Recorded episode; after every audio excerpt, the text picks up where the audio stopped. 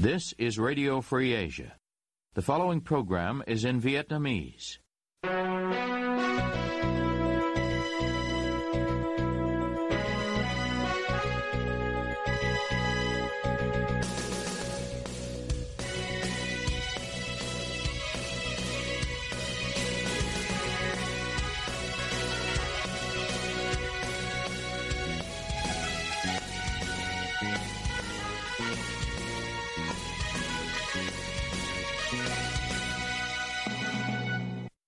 Đây là đài Á Châu Tự Do, phát đi từ thủ đô Washington, D.C., Hoa Kỳ.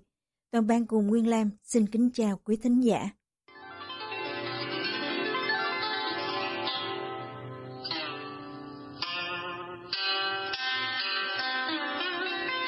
Kính mời quý vị theo dõi chương trình phát thanh tối ngày 26 tháng 2 năm 2024, đang được phát trực tiếp từ lúc 9 giờ giờ Việt Nam. Mở đầu cho chương trình phát thanh hôm nay, mời quý vị đến với bản tin chi tiết. Công an tỉnh Điện Biên nói rằng các nhóm tôn giáo của người Hà Mông muốn ly khai và thành lập vương quốc riêng ở khu vực miền núi phía Bắc. Tuy nhiên, một số người hoạt động nhân quyền phản bác luận điệu này. Trong bài viết Không để tái diễn âm mưu thành lập nhà nước riêng ở Điện Biên ngày 26 tháng 2, báo điện tử của Đài Tiếng Nói Việt Nam VOV viết rằng Công an tỉnh Điện Biên đã làm tan rã ba tổ chức phản động tuyên truyền thành lập nhà nước riêng của người Hà Mông, bắt giữ 107 người đứng đầu, tuyên truyền vận động cảm hóa 683 đối tượng, vân vân. Dẫn thông tin từ công an, VOV viết rằng trong những năm qua, lợi dụng vấn đề dân tộc, tôn giáo, các thế lực thù địch tổ chức người Hà Mông lưu vong đã kích động tư tưởng ly khai tự trị dựa vào tuyên truyền dối trá với những lời hứa hão huyền về vua Mông. Báo còn viết các đối tượng dàn dựng kịch bản đoán vua một cách rất huyễn hoặc. Chúng tuyên truyền người Mông cứ đến quả núi ở bản Hủy Khon. Nếu thấy đám mây từ trên trời xà vào ai, thì người đó được chọn làm vua. Người Mông đi theo vua thì không cần làm, mà vẫn có rượu thịt ăn. Tuy nhiên, một người Hà Mông ở xã Nà Khoa, huyện Nậm Pồ, tỉnh Điện Biên, cho biết thông tin trên của chính quyền đưa ra là hoàn toàn bịa đặt. Ông Giàng A Chín mới phải chạy sang Thái Lan khoảng 2 tháng nay để tìm kiếm quy chế tị nạn Sở dĩ ông và một số thành viên trong gia đình phải bỏ nước ra đi vì có nguy cơ bị công an bắt giữ sau khi thu thập thông tin và viết báo cáo về đàn áp tự do tôn giáo ở các tỉnh miền núi phía Bắc. Ông nói với Đài Á Châu Tự Do trong ngày 26 tháng 2. Cái vấn đề chính của người Mông ở bên đấy là thứ nhất là quyền tự do về tôn giáo, hai nữa là đất đai của họ là bị nhà nước thu hồi ấy. Dân tộc Mông đứng ra người ta đấu tranh về cái cái cái quyền lợi. Người Mông bắt đầu đoàn kết để tụ tập để đòi hỏi ấy, là trả lại đất đai nhưng về sau thì nhà nước lại ờ, áp cho cái tuổi cho người mông là thành lập vương quốc mông, sau đó cộng sản việt nam bắt đầu đàn áp người mông. Tuy vov không nêu tên ba tổ chức bị coi là phản động, nhưng trong nhiều năm qua, truyền thông nhà nước thường đưa tin về các hoạt động của các cơ quan chức năng ở các tỉnh miền núi phía bắc trong việc triệt phá các nhóm tôn giáo như hội thánh dê chùa và hội thánh chúa thương chúng ta. Chính quyền thường gọi là tà đạo bà cô dợ ông chín thường thu thập thông tin về các vụ đàn áp tự do tôn giáo rồi gửi cho tổ chức Liên minh Nhân quyền người Hà Mông, Hà Mông Human Rights Coalition, gồm một số cá nhân người Hà Mông đang xin tị nạn ở Thái Lan lập ra.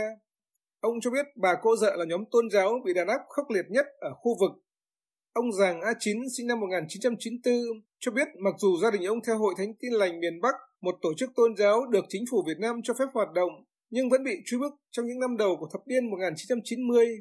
Bản thân ông để được đi học trường cấp 3 cũng như trường cao đẳng văn hóa nghệ thuật Tây Bắc ở tỉnh Hòa Bình, ông Chín cũng phải làm theo yêu cầu của công an, phải khai không tôn giáo khi làm giấy chứng minh nhân dân. Ông Chín cho biết chính quyền địa phương chỉ trợ giúp các gia đình ký vào cam kết bỏ đạo. Gia đình ông không nhận được trợ giúp vì không ký giấy bỏ đạo. Việc trợ giúp kinh tế không hoàn toàn đúng như ông Minh nói, có những gia đình khác ấy họ cam kết là họ trong đấy họ không theo bất cứ một tôn giáo nào thì nhà nước người ta cũng cung cấp một ít tiền để người dân người ta mua trâu mua bò mua ngựa. Họ cho vay à không phải là họ cho không. Đến lúc mà mình làm được mình có tiền là mình phải trả lại cái tiền đấy cho nhà nước ạ. Gần 200 học viên cai nghiện ma túy tại cơ sở ở Sóc Trăng vào ngày 24 tháng 2 đã phá khóa, phá cổng chính để trốn khỏi nơi này. Truyền thông nhà nước loan tin ngày 25 tháng 2 dẫn xác minh của Giám đốc Sở Lao động, Thương binh và Xã hội tỉnh Sóc Trăng, ông Võ Thanh Quang về vụ trốn trại tập thể mới nhất như vừa nêu. Theo lời ông Võ Thanh Quang, cơ sở cai nghiện báo cáo rằng vào trưa ngày 24 tháng 2, một số học viên lợi dụng mâu thuẫn giữa những học viên khác đã kích động việc gây náo loạn, đập phá và đến 18 giờ chiều ùa ra cổng, khống chế bảo vệ và phá khóa cổng tràn ra ngoài. Nguyên nhân cụ thể được cho biết là một số học viên nghi ngờ học viên khác báo cho cán bộ quản lý về việc dùng ma túy trong phòng. Công an được điều động đến nhưng bị những học viên chống trả khiến cho ba công an bị thương. Tin nói đến sáng ngày 26 tháng 2, 94 học viên trốn được ra ngoài bị đưa lại cơ sở. Công an và gia đình của chừng 100 người đang tìm kiếm số còn lại. Đây là vụ học viên tại cơ sở tỉnh Sóc Trăng bỏ trốn mới nhất. Vài năm trước đây, hàng trăm học viên tại cơ sở này cũng đã phá trại trốn ra ngoài. Tại cơ sở này có hơn 460 học viên đang được cai nghiện. Tại một số địa phương khác cũng xảy ra tình trạng tương tự. Đơn cử như ở Tiền Giang vào năm 2018, chừng 200 học viên cai nghiện cũng trốn ra ngoài. Trước đó một năm, 100 học viên tại cơ sở ở Long An bỏ trốn do không được cho về nhà ăn Tết năm đó. Bộ Lao động Thương binh và Xã hội Việt Nam thừa nhận cơ sở vật chất của hơn phân nửa những trung tâm cai nghiện tại Việt Nam thiếu thốn trang thiết bị và không đáp ứng được yêu cầu. Thống kê cho thấy tại Việt Nam hiện có hơn 30.000 người nghiện ma túy đang tham gia cai nghiện bắt buộc tại những trung tâm của nhà nước. Năm người dân tại An Giang bị tòa án huyện Châu Phú tuyên án tù theo cáo buộc chống người thi hành công vụ. Việc phản ứng chống lại lực lượng chức năng khiến nhiều công an bị thương. Truyền thông nhà nước loan tin ngày 25 tháng 2 dẫn các mức án do Tòa Sơ thẩm huyện Châu Phú, tỉnh An Giang tuyên ngày 24 tháng 2 đối với 5 người, gồm bà Đỗ Thị Phượng, 53 tuổi, bà Đỗ Thị Đào, 66 tuổi, ông Đỗ Thanh Nhàn, 42 tuổi, bà Lê Thị Phân, 25 tuổi và bà Đỗ Thị Phiên, 63 tuổi. Bà Đỗ Thị Phượng bị tuyên 3 năm 6 tháng tù, bà Lê Thị Phân 2 năm 6 tháng tù và ba người còn lại mỗi người 2 năm tù. Cáo trạng nêu rằng, vào năm 2019, gia đình bà Đỗ Thị Phượng đòi bồi thường khi chủ đầu tư tiến hành thi công cầu kênh 12, đường Bắc Cây Dương tại ấp Bình Quế, xã Bình Phú, huyện Châu Phú. Vào ngày 22 tháng 8 năm 2023, khi công trình được tiến hành trước nhà bà Đỗ Thị Phượng, bà này cùng hai người là Đỗ Thanh Nhàn và Lê Thị Phân, con gái bà Phượng, cùng những người khác ngăn cản bằng cách dùng nước sôi pha mắm tôm, dọa tạt vào công nhân thi công. Công an xã đến để can thiệp. Bà Đỗ Thị Phượng được nói đã dùng dẻ tẩm dầu đốt ném vào công nhân. Còn bà Lê Thị Phân tạt nước sôi có pha mắm tôm, tạt vào phó trưởng công an xã Bình Phú. Sau đó, một số người khác đến và cùng nhau sử dụng nước sôi pha mắm tôm, giả tẩm xăng và một số vật dụng khác ném vào lực lượng chức năng khiến một số công an bị thương. Bà Đỗ Thị Phượng cũng bị bỏng do lửa gây nên. Công an khởi tố điều tra vụ án đối với bốn người gồm Lê Thị Phân, Đỗ Thị Đào, Đỗ Thị Phiên và Đỗ Thanh Nhàn vào ngày 31 tháng 8. Đến ngày 27 tháng 10 năm 2023, bà Đỗ Thị Phượng bị khởi tố. Nhà máy lọc dầu Dung Quốc sẽ bắt đầu dừng hoạt động từ ngày 15 tháng 3 đến 1 tháng 5 để bảo dưỡng tổng thể theo định kỳ. Công ty cổ phần lọc hóa dầu Bình Sơn, BSR, được truyền thông nhà nước dẫn thông báo như vừa nêu ngày 25 tháng 2. Đây là lần bảo dưỡng tổng thể lần thứ năm của nhà máy lọc dầu Trung Quốc. Tổng giám đốc BSR, ông Bùi Ngọc Dương, cho biết khối lượng công việc bảo dưỡng tổng thể lần này lớn hơn nhiều so với 4 đợt trước đây. Cụ thể, số lượng công việc cần thực hiện với hơn 546 thiết bị cơ khí tỉnh, 977 thiết bị đường ống, 67 thiết bị cơ khí, 275 thiết bị điện, 3.195 thiết bị tự động hóa và 67 dự án cải tiến MOC và 7 dự án tie-in. BSR phân chia khối lượng công việc như vừa nêu thành 10 gói, trong đó BSR tự thực hiện 4 gói được cho quan trọng, có tính chuyên môn sâu liên quan đến thiết bị điện, thiết bị quay, tự động hóa, tháo lắp van. sáu gói còn lại thuê nhà thầu thực hiện liên quan đến thiết bị cơ khí tỉnh và đường ống. BSR huy động hơn 135 chuyên gia trong và ngoài nước tham gia công tác bảo dưỡng tổng thể, gồm nhà sản xuất, nhà bản quyền và tư vấn thiết kế, kiểm tra và tư vấn độc lập, giám sát bảo dưỡng. Nhà máy lọc dầu Dung Quốc được xây dựng vào năm 2005 tại Quảng Ngãi, bắt đầu sản xuất vào năm 2009, khánh thành vào năm 2011 do nhà nước Việt Nam làm chủ. Phần công nghệ của nhà máy này do các công ty Pháp, Nhật Bản, Malaysia và Tây Ban Nha xây dựng. Nhà máy lọc dầu Nghi Sơn ở Thanh Hóa có quy mô lớn hơn Trung Quốc và nhà nước Việt Nam chỉ sở hữu một phần. Phần còn lại là của một công ty Kuwait và hai công ty Nhật Bản. Chia sẻ hy vọng và ước mơ của bạn với RFA. Quý vị có những hy vọng và ước mơ gì? Xin chia sẻ với RFA qua địa chỉ việt web avong rfa.org hay qua trang Facebook của RFA www.facebook.com gạch chéo RFA. Xin chân thành cảm ơn.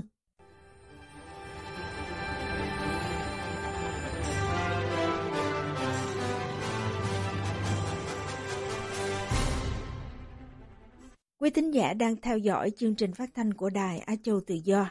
Ngoài các trang Facebook và YouTube, quý vị cũng có thể đón nghe các chương trình phát thanh của đài qua vệ tinh Intelsat 17 băng C ở 66 độ Đông và vệ tinh 19 băng C ở 166 độ Đông. Tiếp nối chương trình, thưa quý vị, các doanh nghiệp lớn phải mang theo sứ mệnh quốc gia, dân tộc, có giấc mơ lớn, phải giàu có và mang sự giàu có đó để giải quyết những bài toán lớn của đất nước. Đó là lời phát biểu của Bộ trưởng Bộ Truyền thông và Thông tin Nguyễn Mạnh Hùng khi gặp gỡ một số doanh nghiệp nhân dịp Tết Nguyên đán Giáp Thìn vào ngày 30 tháng 1 năm 2024. Trung Khang có bài chi tiết. Luật sư nhân quyền Nguyễn Văn Đài từ Đức Quốc hôm 2 tháng 2 nói với Đài Châu Tự Do thì tất cả những cái người khi mà họ bắt đầu khởi nghiệp với doanh nghiệp ấy thì mong muốn của họ bao giờ cũng thứ nhất ý là làm giàu cho bản thân, rồi sau đó thì họ phục vụ cộng đồng, rồi phục vụ đất nước. Đấy là mong muốn chung của tất cả mọi doanh nghiệp. Nhưng mà à, ở trên phương diện những nhà lãnh đạo quốc gia thì họ phải có cái trách nhiệm là tạo điều kiện tốt nhất để cho người dân cũng như các cái doanh nhân họ làm ăn một cách thuận lợi, đúng pháp luật, đóng góp tốt nhất cho người dân và xã hội trong nước, cũng như là họ mở rộng cái phạm vi kinh doanh họ trên phạm vi quốc tế còn một nhà chính trị một nhà lãnh đạo quốc gia thì không được phép đòi hỏi doanh nghiệp phải làm điều này cho đất nước hay làm cho cái điều kia cho đất nước đâu ạ. Ngoài ra, luật sư Nguyễn Văn Đài cho rằng tại Việt Nam có sự phân biệt đối xử giữa doanh nghiệp nhà nước và doanh nghiệp tư nhân. Tất cả những doanh nghiệp nhà nước đều được hưởng nguồn vốn ưu đãi của chính phủ hoặc thông qua những nguồn viện trợ ODA hay được ưu đãi về chính sách thuế và lĩnh vực kinh doanh, vân vân. Trong khi đó, theo ông Đài, các doanh nghiệp tư nhân phải tự kinh doanh tự vay vốn, đồng thời gặp không ít khó khăn từ phía các quan chức từ trung ương đến địa phương.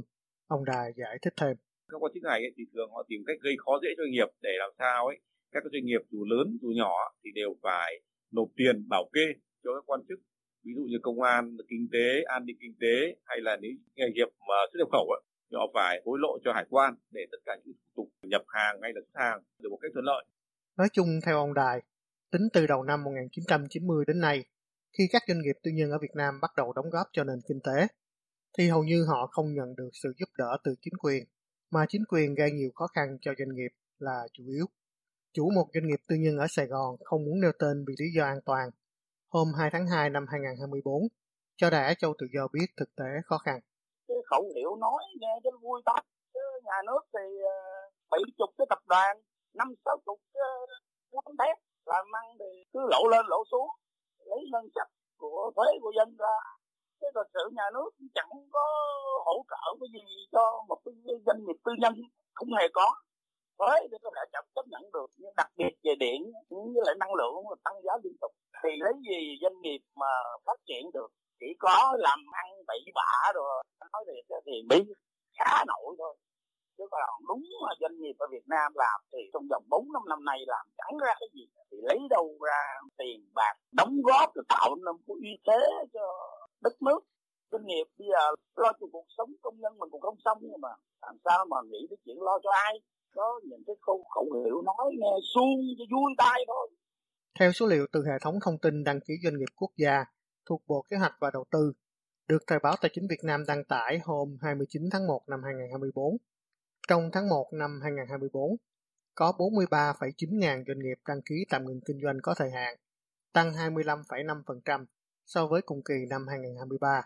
Đồng thời có 7.798 doanh nghiệp ngừng hoạt động, chờ làm thủ tục giải thể, tăng 14%, và có 2.165 doanh nghiệp hoàn tất thủ tục giải thể, tăng 6,2%. Tổng cộng trong tháng 1 năm 2024, có 53,9 ngàn doanh nghiệp rút lui khỏi thị trường, tăng 22,8% so với cùng kỳ năm 2023. Tiến sĩ kinh tế Nguyễn Huy Vũ ở Na Uy khi trả lời rẽ cho tự do hôm 2 tháng 2 năm 2024 cho rằng với một doanh nghiệp tư nhân bình thường, mục tiêu của nó là lợi nhuận. Theo ông Vũ, một doanh nghiệp có lợi nhuận ngày càng tăng, từ bản thân nó là một đóng góp lớn cho đất nước. Lợi nhuận ngày càng tăng, đi kèm với nó là nguồn thuế đóng góp vào ngân sách nhà nước ngày càng tăng. Doanh nghiệp ngày càng giàu có nó không chỉ làm giàu cho các cá nhân chủ doanh nghiệp, mà còn làm giàu cho đất nước. Cũng theo tiến sĩ Vũ, khi một vài chủ doanh nghiệp giàu có thực hiện một số hoạt động đóng góp vô vị lợi cho xã hội, điều đó nên được ghi nhận như là một hành động thiện nguyện và đáng khích lệ. Tuy nhiên ông Vũ cho rằng, qua giọng đọc Diễm Thi, Việc giải quyết những bài toán lớn của đất nước phải là trách nhiệm của người cầm quyền của quốc gia. Họ là những người có quyền lực và có nguồn lực. Nguồn lực của quốc gia mới đủ lớn để giải quyết các bài toán của quốc gia. Để tạo thêm nguồn lực của quốc gia và để giải quyết những bài toán lớn của quốc gia, nó đòi hỏi người cầm quyền không những có giấc mơ lớn, mà nó đòi hỏi người cầm quyền có năng lực. Năng lực ở đây phải là tạo ra môi trường và cơ chế để hỗ trợ các doanh nghiệp thăng hoa và người dân thăng tiến trong cuộc sống. Thực tế theo ông Vũ cho thấy điều ngược lại. Người dân bị áp bức, đất đai bị tước đoạt, tiếng nói bị bóp nghẹt, giáo dục bị nhồi sọ, thông tin bị kiểm duyệt, doanh nghiệp thì bị nhũng nhiễu, thuế cao, giấy tờ phức tạp, luật pháp nhập nhằn, tham nhũng tràn lan. Ông Vũ nói tiếp qua dòng đọc Diễm Thi. Những điều đó chỉ là một vài trong vô số điều đang kềm hãm sự thăng hoa và phát triển của dân tộc mà những người đang cầm quyền dẫn dắt đất nước đã cố tình áp đặt nhằm giữ lấy chiếc ghế quyền lực cho chính mình để đánh đổi lại là một xã hội bị kềm nén, ngột ngạt, mất niềm tin và một quốc gia phát triển không có định hướng và chiến lược. Theo ông Vũ, nói như vậy để thấy rằng những người cầm quyền đang lái con thuyền dân tộc mới là những người nên trang bị cho mình một giấc mơ lớn và là người phải giải quyết bài toán để đưa dân tộc đến một tầm vinh quang và thịnh vượng hơn.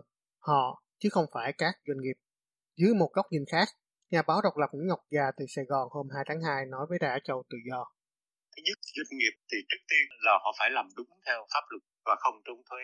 Thứ hai, doanh nghiệp lớn hay nhỏ gì thì họ phải làm giàu cho bản thân họ, chứ họ không phải là làm cho ai khác. Đối với Việt Nam thì hiện nay doanh nghiệp Việt Nam hoạt động trong một cái môi trường có thể nói là vô định hình, khó xác định. Doanh nghiệp ở Việt Nam càng lớn thì cái sản phẩm của họ càng mập mờ và sự giàu có của họ mang tính tạm bợ thôi. Bởi vì doanh nghiệp càng lớn ở Việt Nam thì hầu hết phụ thuộc vào nhà nước. vào hai cái vấn đề quan trọng nhất đó là đất đai và vốn liếng. Thì đất đai là họ được hưởng quá nhiều lợi thế đi. Thứ hai nữa là vốn liếng thì họ đều dựa vào ngân hàng và phát hành trái phiếu. Chính vì vậy, theo nhà báo Nguyễn Ngọc Già, doanh nghiệp ở Việt Nam hầu hết giàu có từ bất động sản. Tuy nhiên ông già cho rằng bất động sản ở Việt Nam đang sụp đổ theo hiệu ứng domino. Ông già nói tiếp. Tất cả đều biết ở Việt Nam thì nhà cầm quyền Cộng sản Việt Nam đã xác định Việt Nam có nền kinh tế thị trường định hướng sâu chủ nghĩa. Và đây là một nền kinh tế không có thật. Và dựa trên một cái nền kinh tế không có thật này, nên là là doanh nghiệp Việt Nam hiện nay là nó hoạt động trong một cái môi trường vô định hình. Hãy có đất đai trong tay thể huy động được vốn, thì họ cứ tung vô bất động sản. Khi mà bất động sản chết, thì kéo theo hàng loạt tất cả các ngành nghề đều chết hết. Trong khi đó, đó thì nhà cầm quyền Cộng sản Việt Nam đang yêu cầu Hoa Kỳ công nhận họ có nền kinh tế thị trường. Thì điều này nó gây ra một cái nghịch lý. Thì bây giờ ở Việt Nam cần phải xác định lại có kinh tế thị trường hay không cái đã. Và khi đã có kinh tế thị trường rồi thì phải hoạt động theo đúng quy luật của kinh tế thị trường. Thì lúc đó mới nói tới cái chuyện doanh nghiệp làm việc hoạt động đúng theo pháp luật được. Vì vậy ông già cho rằng doanh nghiệp ở Việt Nam hiện nay đều bị chính trị hóa và ông không ngạc nhiên khi ông Nguyễn Mạnh Hùng lồng ghép chuyện doanh nghiệp lớn phải giải bài toán cho đất nước. Theo ông già, đó là một điều phi lý và không có logic. Bởi vì theo ông già, bất cứ doanh nghiệp nào đều phải giải bài toán cho họ. Còn giải bài toán cho đất nước là nhiệm vụ trách nhiệm của bất cứ nhà nước nào trên thế giới, chứ không phải là chuyện của doanh nghiệp.